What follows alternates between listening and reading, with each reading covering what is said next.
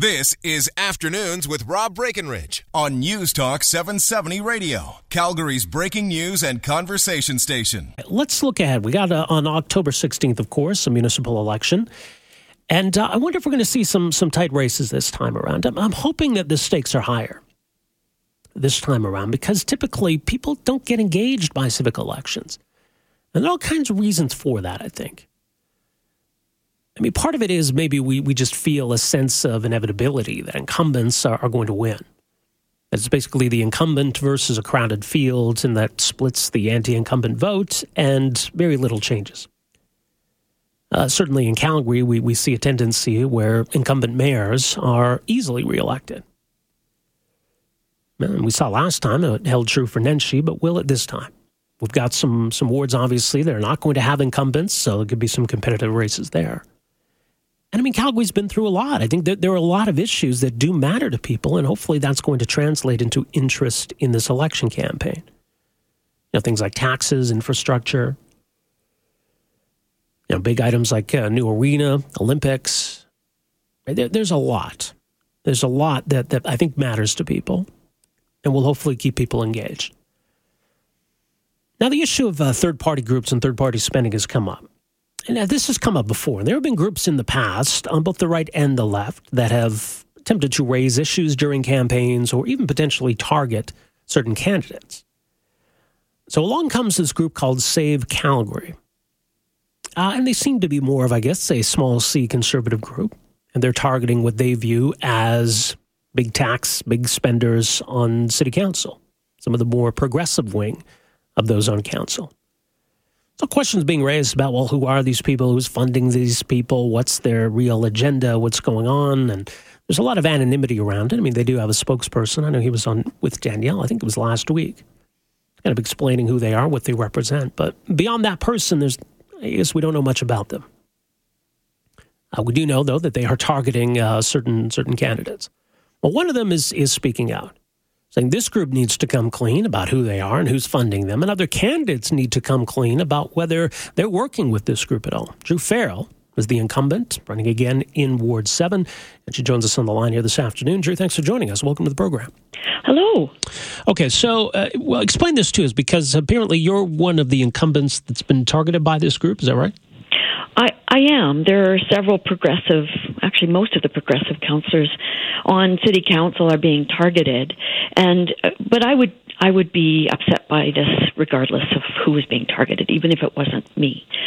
It, it it's circumventing the rules. It's it's an anonymous group. We don't know who we're dealing with and what their interests are. They're certainly not the interest of Ward Seven, um, or I wouldn't be able to identify that. And so I think we've got a problem with campaign finance in general. Well, you say they're circumventing the rules. I mean, are, are they breaking any rules? I, maybe one no. of the arguments that's been raised is that there's there's not a lot of rules governing this. That's certainly the argument I've been re- raising for some time. PACs are fairly new for for Canada. For Calgary, we saw we saw a PAC in 2013 tried to influence the election, and this group uh, is we don't know who they represent. It could be an individual, it could be a group. What what their motivation is, and and so those th- that transparency is incredibly important when you look at the ability to influence election by a secret group. And but we need to look at campaign finance reform in general. It's something that I've been bringing forward for many years and have been unsuccessful in making substantive changes. And so we really need to rely on the province of Alberta to step in for municipalities in Alberta. We have the most lax campaign finance rules in the country, and it's time to change. Okay, so what, what is it that this group is doing? Are they running ads? Are they buying billboards, putting up signs? What are they doing exactly? They're doing all of those things, and they're targeting individuals, progressive members of council. They're identifying, they're going back in history, you know, um, you know, issues that came up in 2010, for example, and they're very singular in in choosing the issues they bring forward. And so it's not. I, I, it's really important to have oversight and have groups that are are watching council and talking about our track record, but it has to be done in a in an open and transparent way and and um, in a neutral way, and let let Calgarians decide. Calgarians don't want to see the kind of U.S. politics that we're that we're seeing south of the border, the negative politicking. It's not good for democracy. We certainly don't want to see that move north of the border. In terms of how much they can spend, or in terms even of how much candidates can spend, are, are there limits right now? No, there are no campaign finance limits. So there are very moderate um, limits on how much you can you can receive from a particular individual or corporation. What I've been asking for is let's eliminate corporate and union donors. Let's bring in campaign finance limits. We've been spending a tremendous amount on campaigns. They're getting more and more expensive. There's, we're spending more on council campaigns than we used to spend on mayor campaigns, and and it's it's very difficult for a non-incumbent to to have a fair playing field. And it doesn't mean that you can't win. I think volunteers are what win an election, but it certainly does change the outcome somewhat. Okay, you've also called on other candidates to disclose or come forward with any connections they might have to, to this group. What, what connections might those be? Well, I don't know. Are they receiving funding? Are they receiving support?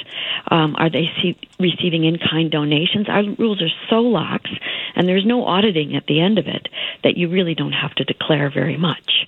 But I'm just asking all candidates to voluntarily declare whether they are associated with this particular group and to voluntarily release their donors prior to the election, prior to October 16th. Okay, no, the rules around disclosing that information? No, no, there are not. Okay. There, there really should be. That would be a basic for me, um, but it, it's not required prior to the election. After the election, yes, but not prior to the election. And I think people would like to know who's funding particular campaigns. Yeah, sure. Now, in terms of, of this particular group, as far as I'm aware, they ha- they're not endorsing anybody. Is that your understanding? No, I, I, I think that's correct. I think they're particularly targeting right. individuals, and it's the progressive members of council. And one of the strengths that we have at the City of Calgary is the variety of voices that sit around the council chamber. It's important to have that debate, even if it gets spicy, even if we get angry with each other once in a while. That that debate is healthy because it means that we've talked about a topic and and at least have all the information before making a decision. But if you try and have one group completely take over council, I don't I don't think that's good for democracy and certainly not good for the ward. We represent citywide interests, but we also represent the needs of our constituents. And I can't imagine that this particular group has the needs of Ward 7 constituents in mind. Okay. And does this fall to the province, though, to, to change these rules? I've attempted several times to bring forward campaign finance rules. They, they're very difficult for a municipality to enforce.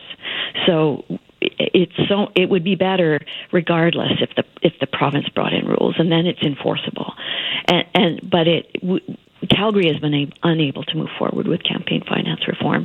The one thing we did do is we eliminated the ability to keep our surpluses at the end of our our careers, and that used to be a big issue in the past. We can't do that now, thankfully, right. but it, it's uh, our rules are pretty basic and and and lax, and um, I, I think we can do better. Calgarians want us to do better. Right. So you, have got this group that's that's targeted you. Of course, you also had a, a lawsuit that was filed against you uh, a few months ago, and that's hanging over uh, heading into this campaign. Where, where does that stand?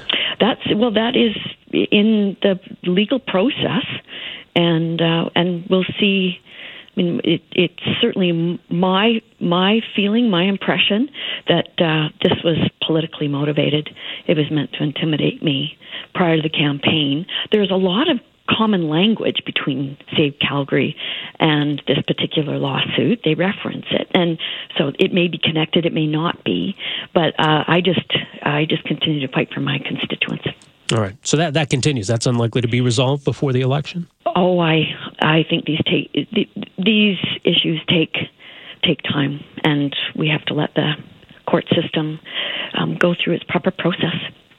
Uh, and on an unrelated note, I know there's some, some matters that council needs to deal with uh, before the election. Do, do, you have any update for us on what's going on with the Midfield uh, Mobile Home Park? Is, is, a decision close on that? Do, do you have any insight on what's going on? That's not in my constituency at the moment, but it's it's a really unfortunate situation, and uh, and as far, we'll be getting an update. I I would imagine on on Monday when council uh, starts sitting again. Yeah, okay. Well, we'll leave there for now. Druh Farrell, appreciate making some time for us here this afternoon. Thanks for this. Thank you. Okay, there you go. That's uh, Ward 7's Druh Farrell. So she's speaking out against this group, Save Calgary, and calling on other candidates to disclose whether they have any kind of connection to them. Here's the thing look, if, if you really want to sort of surreptitiously tilt an election in a certain direction, you don't need to give yourself this kind of visibility right? So this group, Save Calgary, they're they're really planting their flag here and calling attention to themselves. If you're a deep pocketed person with an agenda, uh, be a lot quieter to simply uh, give large donations to candidates who are running against the, the people you want to lose. So I'd be okay with some rules around this. I mean, hopefully the rules aren't too stringent because I do think it's it's good for democracy to have different groups and individuals having a say and having their voice in an election campaign. Don't leave the uh, incumbents to be the ones to set the agenda. And certainly in municipal elections, there was a built-in incumbent advantage.